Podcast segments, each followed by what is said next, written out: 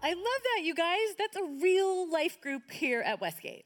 Those are real people with real fears of getting connected, um, but jumping in and seeing how God worked. And it was awesome. I loved how he said at the end, at the end of the day, we are all on the same journey of trying to know and love Jesus and love people more.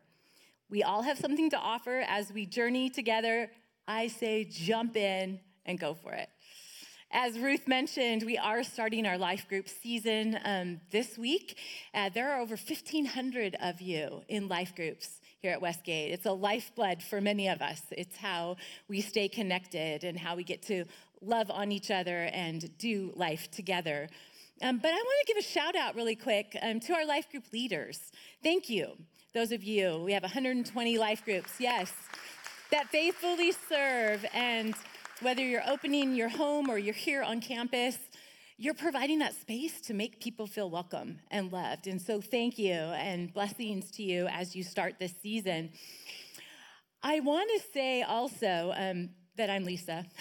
In case you're wondering who is this person up here, she doesn't look like Jay Kim. I am not Jay Kim. I'm Lisa. I serve on staff here as our campus pastor, and it is an honor to be with you today as we continue on in our series called the greatest, why love matters most. And if you've been at Westgate for any length of time, you know there are three loves that we champion love God, love your neighbor, and love one another.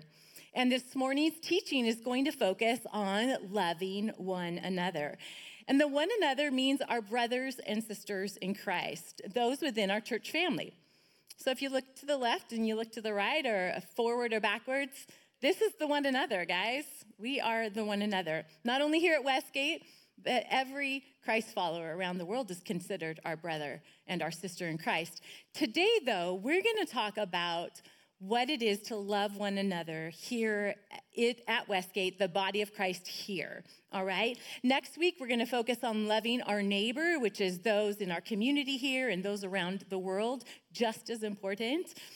And for those of you that might be here today and you're just exploring faith, my prayer for you is that you would get a small glimpse into what the with God life looks like, what it looks like to come together and to love one another and to journey through life with others who have put their faith and trust in Christ, and that you would see it over time as a beautiful thing that it was created to be. John 13, 34 and 35 says, A new commandment I give you love one another. As I have loved you, so you must love one another. By this, everyone will know that you are my disciples if you love one another. This, you guys, is the distinctive mark of being a disciple of Jesus. Loving one another. In this time when this was written, when Paul was writing it, Jesus' followers who were Jewish would have been familiar with love the Lord your God with all your heart, your soul, your mind, and strength, and love your neighbor as yourself. But they're like, uh, what's this new commandment about loving one another? And so they were taken back by it and wanted to know more about it, what it was. And for us today, it is true that we are to love one another, but here's what's even more true it's impossible to do in our own strength. Really, I mean, think about the person that is just the most wonderful, sweet person that you could ever think of. It is impossible for them to love in their own strength. I think of Mother Teresa, you know. Everyone, she gave, she gave, she did not do it in her own strength. Love, love, love that. Um, anyone noticing, guys, that uh, this world has become an angry, divisive, and self focused world? Yeah. It has always been, but it feels like more so recently. I don't know if you guys are sensing that. And our human response left to ourselves isn't love, but rather more anger, hostility, and selfishness, even within the church. You're like, no, not here, not with one another. Well, it's nothing new because it's actually part of our sinful nature. This is why we need God in our lives. This is why we need His love, as only it can transform us into people of love. We have an opportunity, you guys, for such a time as this to show the world something different. To show them the way of Jesus, the way of love, by the way we love one another in community. 1 Corinthians 13, 2 says, If I have the gift of prophecy and can fathom all mysteries and all knowledge, and if I have faith that can move mountains, but I do not have love, I have nothing. In community, in community life here at Westgate, we have the opportunity to speak truth into each other's lives and help discern circumstances and situations. That's what prophecy and knowledge is about. And we often do this in a life group type situation where we unpack God's word together, the truth of God's word. And we also, in life groups, have the opportunity to share the highs and lows of our lives and to pray for and with and on behalf of one another. And these are wonderful, wonderful gifts in community.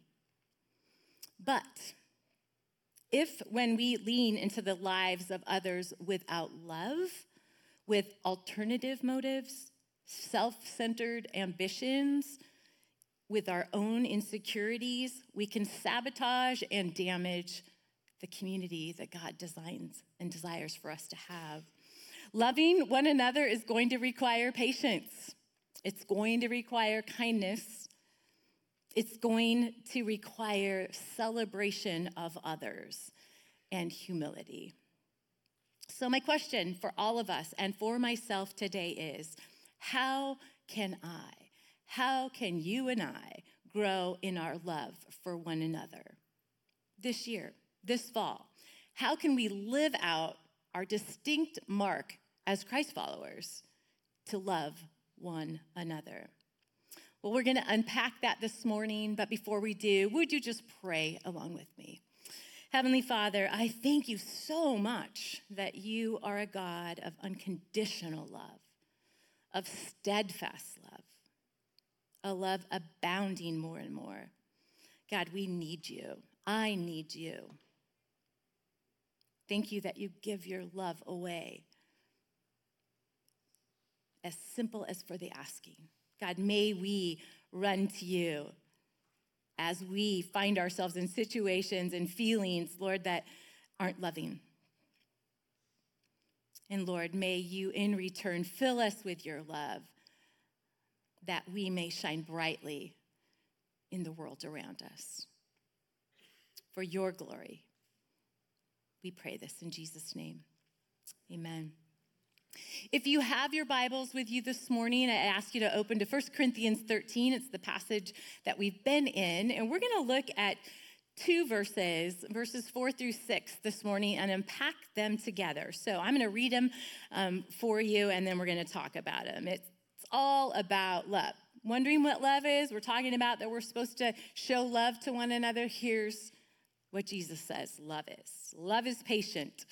Love is kind. It does not envy. It does not boast. It is not proud. It does not dishonor others. It is not self seeking. It's not easily angered. It keeps no record of wrongs. Love does not delight in evil, but rejoices in the truth. So, you guys, I follow this comedian on Instagram. Her name is Ellen Schmidt, I think is how you say it. And she's famous for this phrase that she says, Hey, Jesus, it's me. She's on her phone. Has anyone seen this? Okay, good, because I'm gonna try to imitate her because uh, she, she said something the other day. They're quick, like little 30 second things that so lines with what we're teaching today. So I brought my phone and I'm gonna pretend I'm her. Now she's from the South, so she has an accent. I only have one accent. It's a weird one. So, but I'm going to make it try to sound um, Southern, all right? So, this is what she does. This is what I came across the other day on my Instagram. Hey, Jesus, it's me. Listen, when you say love is patient and love is kind, is that an either or or a pick one? Uh, it's not. You need us to do both. Okay, well, I'm going to have to call you back.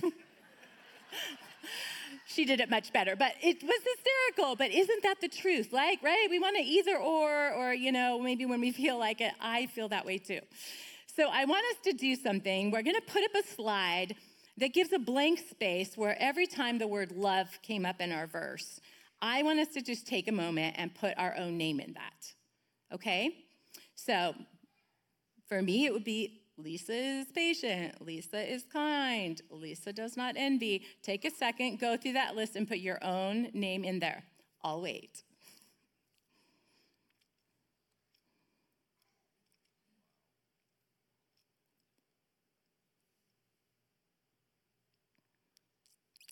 Ouch. That's all, I mean, for me, it's a huge ouch. You know, it's, it's easy, you guys, to misread these verses, to be overwhelmed by our failures when we get to the end of reading this. The good news is, though, if you're feeling a little bit overwhelmed and highly convicted, it may be because you've misunderstood these. The, the, not what they are, but the context. Here's how I want to explain it. I think I used to see this, I equated it these verses as if I was baking a cake, okay? So let's pretend I have this cake, and I'll call it like a love cake or something. And I, here are all the ingredients all on the side, right? Love is patient, love is kind, all those things. Doesn't, doesn't do all these things. Um, well, when I read it, uh, it doesn't feel like I can make this cake, right? Because I'm not loving all the time. I'm not kind all the time. I struggle with envy and you can ask my husband, I often insist on my own way, usually because I think I'm right, but every once in a while I'm not. But all to say, I am guilty of all of these. So, how in the world are we going to ever grow in love? How are we going to have this beautiful love cake um, if we don't measure up, if we don't have the ingredients all the time? It'll just be a flop, right? Well, I'm grateful that these verses aren't telling us what we need to have in order to grow in love. Listen very carefully. This was an aha moment for me. What these verses are telling us is what love will do for us, what love will give us. It tells us what will we, we will receive when we have love. If you have love, you will have patience. If you have love, you will be kind. If you have love, you'll find you're not envy others as much. You're not as irritable or insisting on your own way. This is why love is supreme. It's why it's the greatest, you guys, because this is what it will produce in our lives. So, how do we grow in love? Well, it starts by not beating ourselves up and feeling that unless we love perfectly, we've somehow failed but rather thinking of these characteristics as lights on your car dashboard, if you will, the dashboard of your heart, warnings that these are opportunities to pause and invite Jesus into your situation. You see this picture of a dashboard? The gas light is on, the oil light is on. Means, yikes, we need help. We're running low on something. We need more of something. I want to show you another picture. This is what our dashboard often looks like and reminds us, right? I'm running low on patience, envy, pride, boasting, help. It means we need something more and run running low on something. And you know what that something is? It's love. But it's not our love, it's Jesus' love. So I want to put up another slide. And look what this says. When you're running low on yours, it says Jesus is patient, Jesus is kind. Jesus does not envy. Jesus does not boast. He is not proud. He doesn't dishonor others. He's not self seeking. He's not easily angered. He keeps no record of wrong. He doesn't delight in evil, but rejoices in the truth. You can't give away something that you don't have. This love is God's love that He has placed in you and me as believers through the Holy Spirit and is made to overflow to Him and to others as we're in relationship. In the Greek, this love is called agape love. It is a self giving love and gives without demand or without expecting in return. It is a love so great that it be, can be given to the unlovable or the unappealing.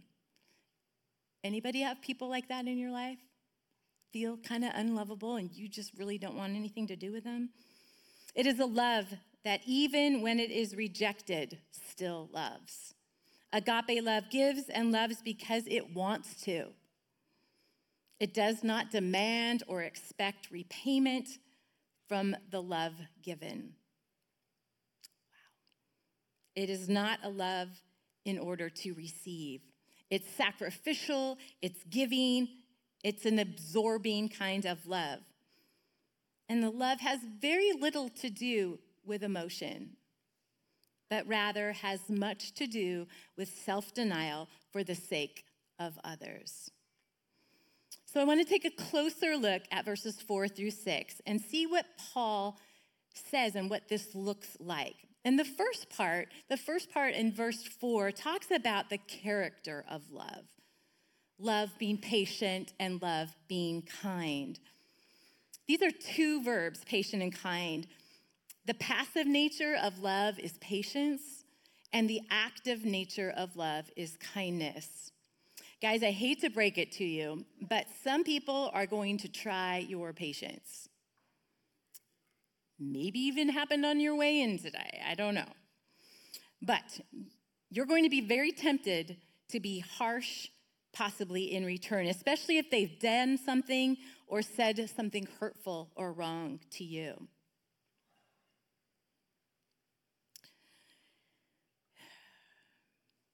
It is telling if we have love, because if we have love, Jesus' love, we will be patient.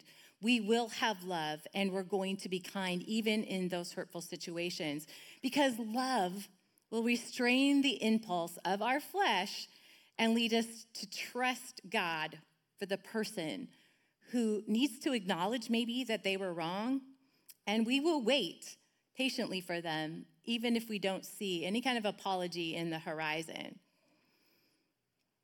What will we do while we're waiting? It says, Love is patient and love is kind. What? You want us to be kind while someone has wronged us and done something that was really hurtful to us? God says yes. It reminds me what he says in um, Romans 2 4. God, in his kindness, leads us to repentance. What if we leave the conviction to God of that person and we just continue to be kind? What a new idea. Hard, but if God can do that for us, then we don't need to we can be patient. I love um, in Exodus 34, 6 and 7, God is passing in front of Moses, and this is what God says about himself. This is interesting that God's like telling this about himself. The Lord, the Lord, the compassionate and gracious God, slow to anger, abounding in love and faithfulness, maintaining love to the thousands. Did you get that? He's slow to anger, he's patient and he maintains love. He's maintaining love. That's kindness. We can't do this, you guys, in and of our own strength. This is where Jesus, I need you. I need your love for this person to be patient and to be kind. Well, after describing the character of love as patient and kind, Paul goes on to describe and share about the conduct of love. These are times when the warning light on our dashboard of our heart, if you will, comes to let us know that our love is not in play in our actions. Paul starts off by saying, Love does not envy. In other words, it doesn't covet or it's not jealous. Now, the believers in Corinth, when this was written, when all this chapter was written, um, they were envious of each other and each other's spiritual gifts as Christ followers, we all have gifts that God has given us, and they're unique and different and given by God to us specifically. Why do we want some always want somebody else's? Right? Like I think of my friend Amanda. She works with the babies in Kidstown, and I just call her the baby whisperer. She just has this gift. I believe it's a spiritual gift of just kind of almost exhortation to this little baby, like the way that she holds them, the way that she comforts them. It's just kind of speaking to them in such a way that they calm down. It's so unique. And I think, why can't I be that way when I work in there? You may think, oh, if only I could teach, like how awesome would that be? First off, let me tell you, it's a lot of stress. So it's not what you think. But beyond that, this is why we rely, rely on God. But God gives us each our own, and we're not to be envious of the other. 1 Corinthians 12, just the chapter before, this is what Paul says to the believers there. He says, Now, if the foot should say, Because I'm not a hand, I do not belong to the body, it would not, for that reason, stop being part of the body. And if the ear were to say, Because I'm not an eye, I don't belong to the body, it would not, for that reason, stop being a part of the body. If the whole body were the eye, where, where would the sense of hearing be? If the whole body were the ear, where would the sense of smell be? Now get this. But in fact, God has placed the parts in the body, every one of them, just how He wants them to be. Guys, no need for envy within the body, no need for jealousy within the body, no need for coveting within the body. As it is, there are many parts, but one body. As we grow in love, we will be able to be sincerely happy when God gives someone else something that He didn't give us. Whether it's a spiritual gift, whether it's something physically that He gives them, doesn't matter, that we can sincerely be happy for them. Love will also replace envy with contentment. You guys want some contentment in your life? Give that envy to God because then you'll be grateful for what you have. We can only be grateful when we're content. And we can only be content when we're not envying. And we can only not envy when we've got God's love and not our own. Paul goes on to say that love does not boast and is not proud. When envy focuses on what others have that we don't have, being boastful and prideful focuses on the need of others to see what we have and who we are and what we've done we become arrogant and self focused. It's all about us. In a different translation, it uses the word puffed up. We kind of become puffed up. Well, guys, love doesn't get a big head, love doesn't get puffed up. It isn't about us or what we've done, but rather focusing on others. 1 Corinthians 12, 21 and 22 says, The eye cannot say to the hand, I don't need you. And the head cannot say to the feet, I don't need you. On the contrary, those parts of the body that seem to be weaker are indispensable. There is no greater gift that we need to be puffed up about. We need to love all. Growing in love in this area will produce humility. The more you love, the more humble you will be, and the more you will want to build up other people rather than yourself. I know I'm guilty of that at times. So asking God to grow me in humility. Then verse 5 goes on to say that love does not dishonor others, it's not self seeking. Another way to say that is love is not rude and it doesn't insist on its own way. I love how it's talked about in Philippians 2, 3, and 4. It says, Do nothing out of selfish ambition or vain conceit. Rather, in humility, value others above yourself, not looking at your own interest, but each of you the interest of others. As we grow in love, we will pause to think about the words we say.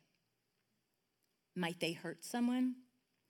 we will be careful to not be insensitive or inappropriate in our speech or in our actions.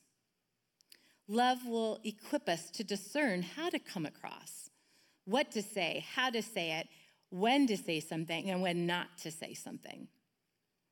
And instead of being self centered and self focused, we will be set free to grow in our awareness of the needs of those around us to defer to others, to put their needs and who they are above our own. Doesn't that sound lovely? It sounds peaceful. Only with God's love, you guys. Only with God's love. Verse 5 continues to point out that love is not easily angered and it keeps no record of wrong.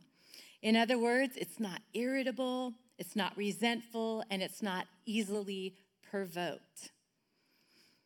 On the contrary, a loving heart thinks the best. It puts the best possible construction on difficult things that happen in our lives. Not a pie in the sky like you're not living in reality, but this. Um, I know sometimes we have been hurt. And if we have been hurt and you know it, you need to go to that person in love and have a conversation about it. But also, sometimes we assume things and we don't really know.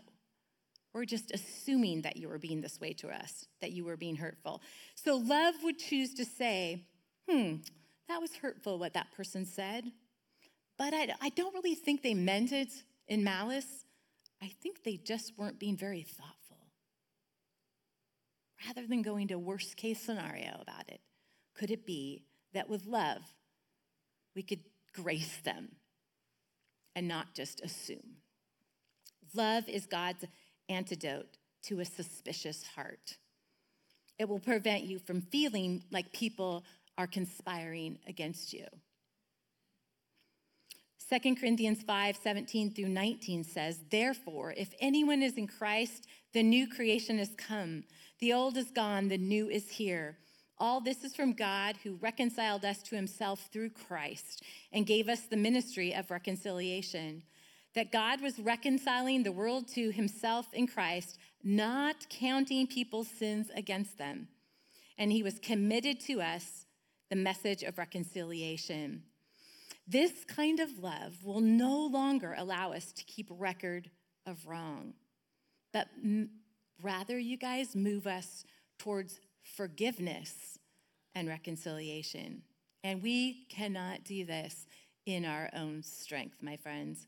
We will need Jesus' love for others in order to do this, but he offers it freely and he offers it in abundance.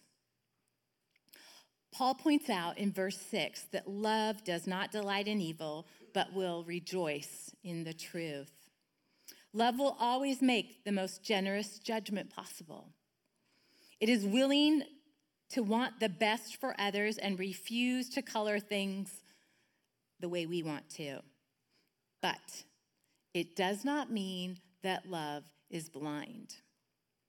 Love can tell the difference Christ like love can tell the difference between what is right and what is wrong.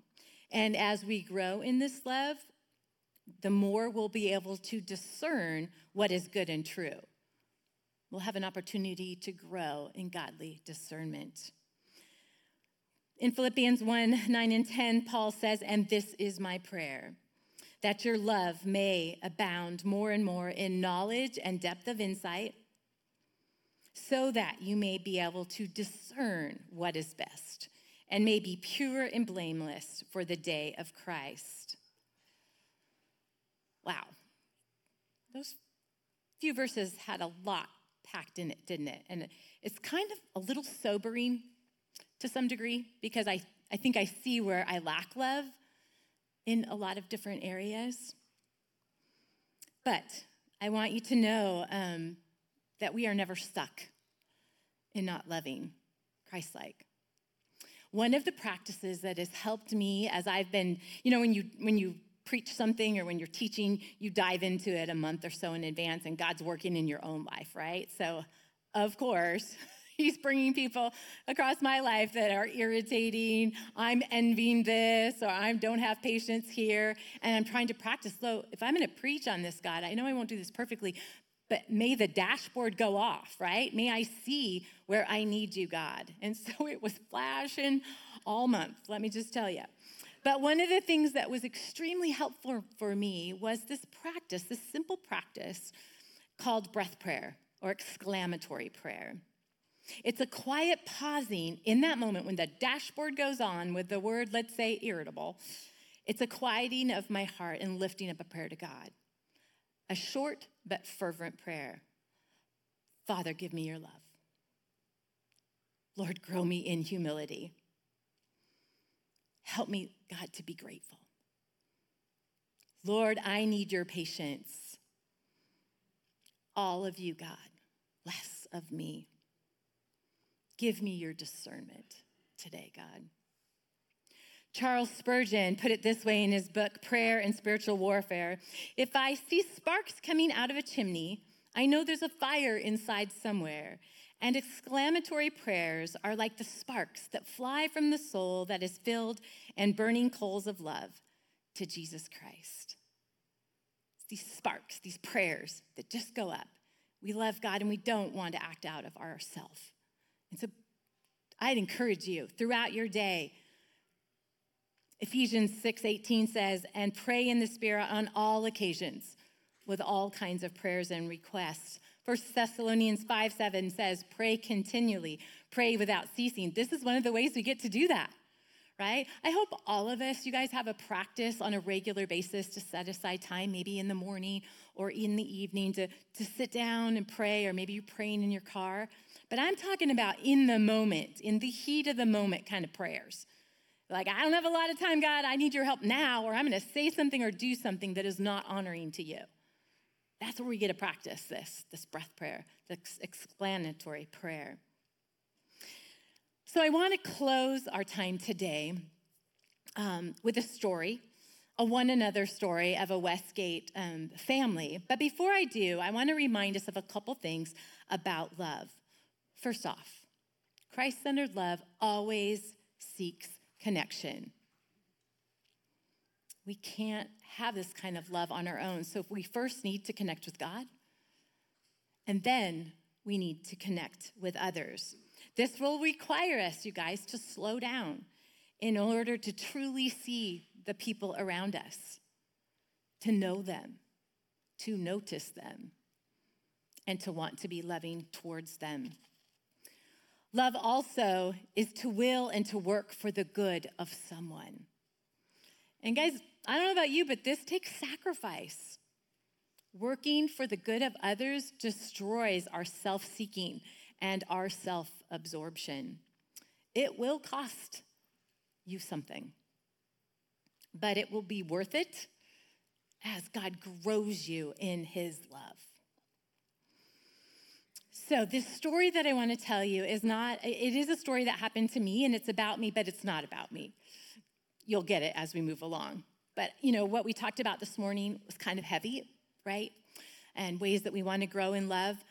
But you all are doing a great job too. I just want to tell you, the one another here at Westgate shows itself often. So I couldn't help but share a story that happened a month ago. Um, and I want you to see the different parts of loving one another in the story, okay? So I might, might feel a little choppy as I tell it to you because I'm just going to pause to point out these one another's along the way. So, um, gosh, about a month ago, um, I every Monday when I come into my office, I have um, cards on my desk. Sometimes you guys fill them out. There are connect cards, and you can check different things on them, like you want to know more about life groups, you want to know how to serve, you want to know about high school ministry, things like that.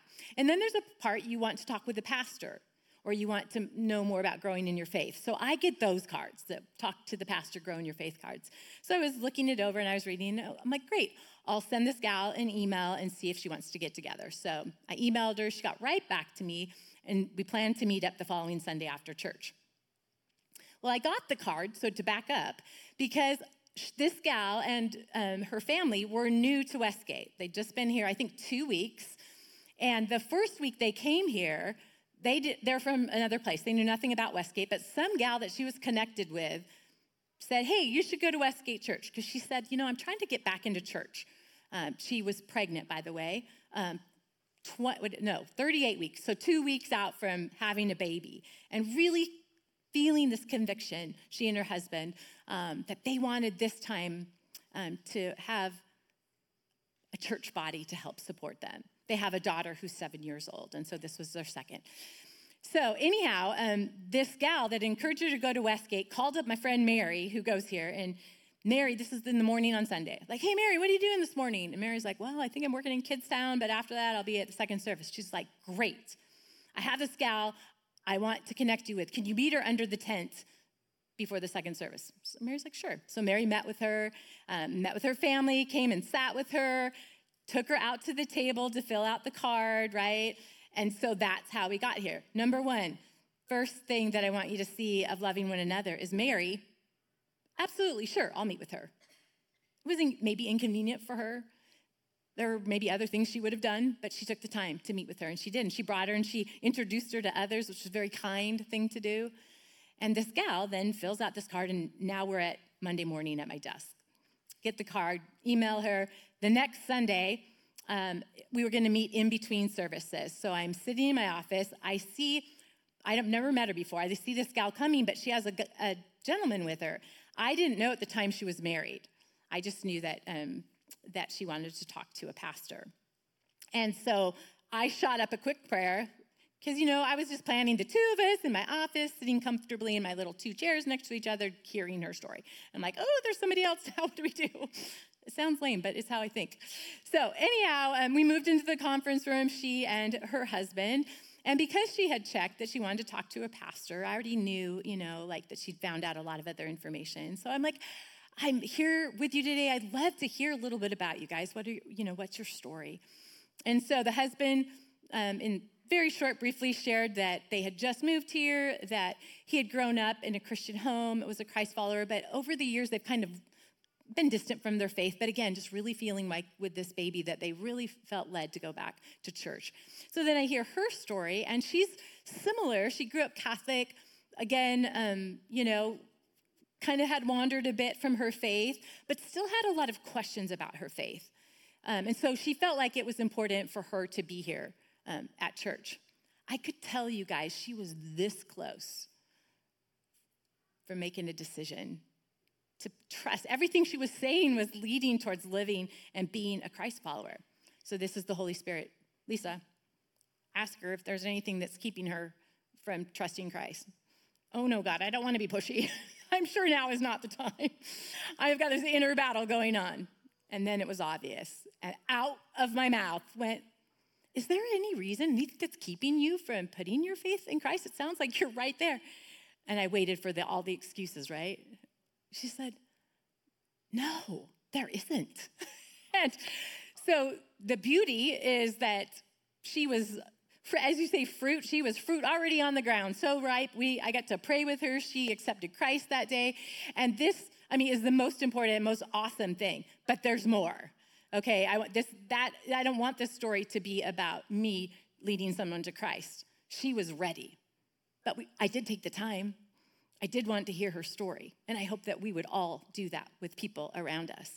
And I had the courage, thanks to the nudging of the Holy Spirit, to ask her, Is there anything from keeping you? Oh, that we would love each other well enough to be courageous to ask those questions. People want Jesus, they just don't know it. All right, now here's where it gets so exciting.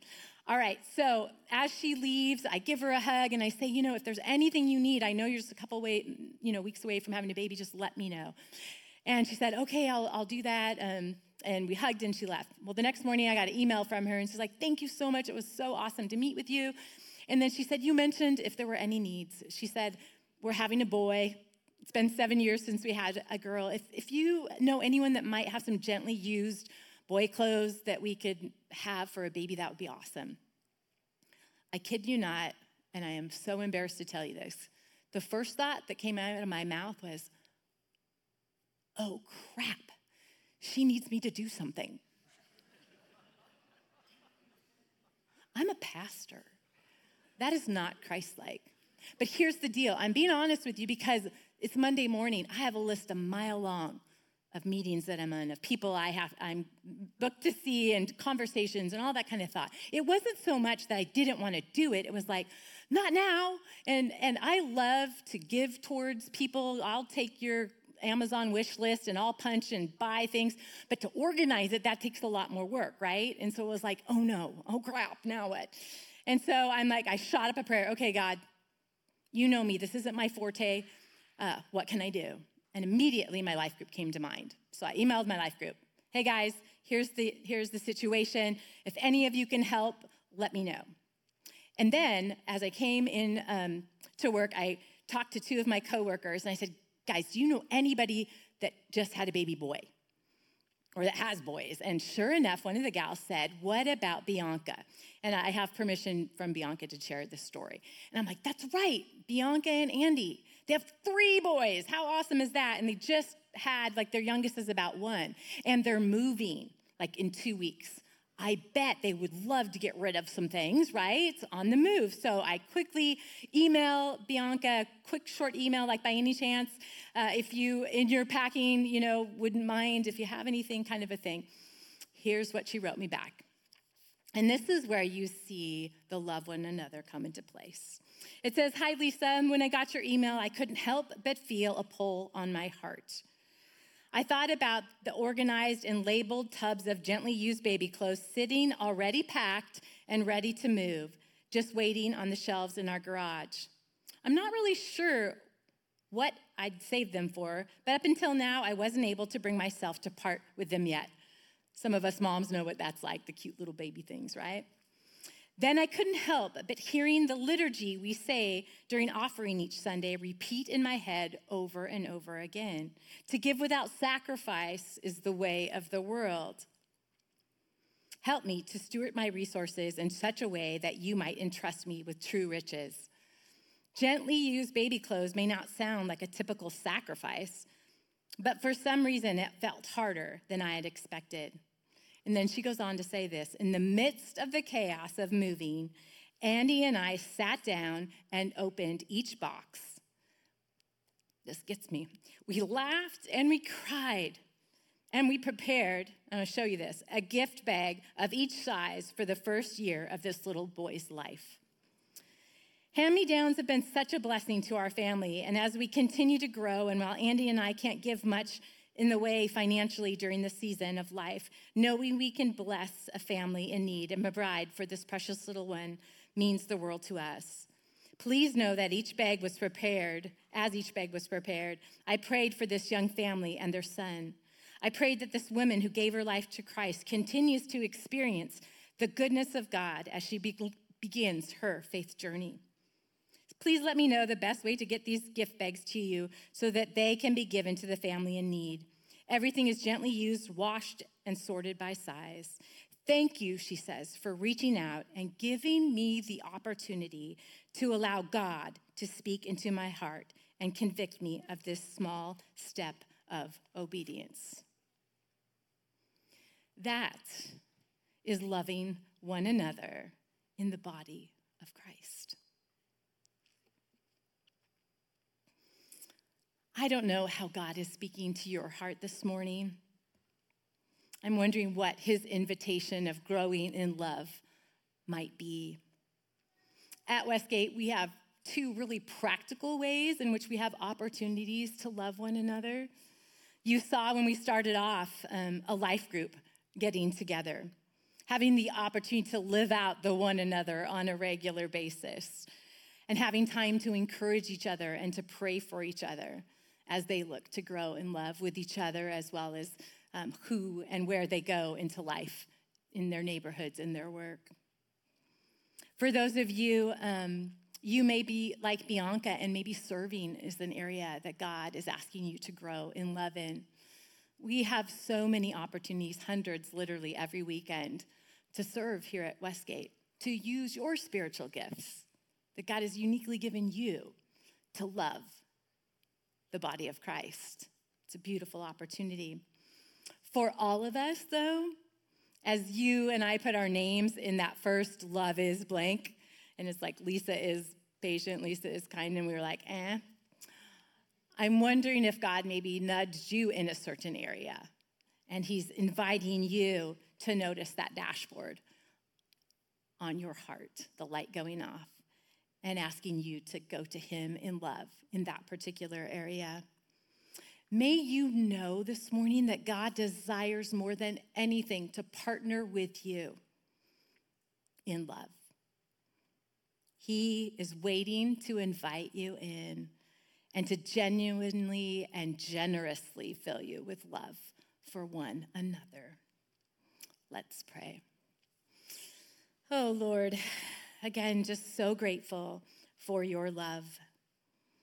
Lord, thank you for showing us that this isn't a list of ingredients that we need in order to be loving.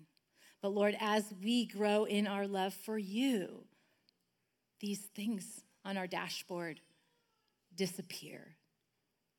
They become easier. We are we're still human, God. We're not going to do it perfectly. But oh, that we would seek your love, that we would shoot up like sparks in a fire, breath prayers on a regular basis. Oh, God, I need you. Come, Lord Jesus, now. Fill me with your love. Fill us with your love. It's in Jesus' name we pray. Amen.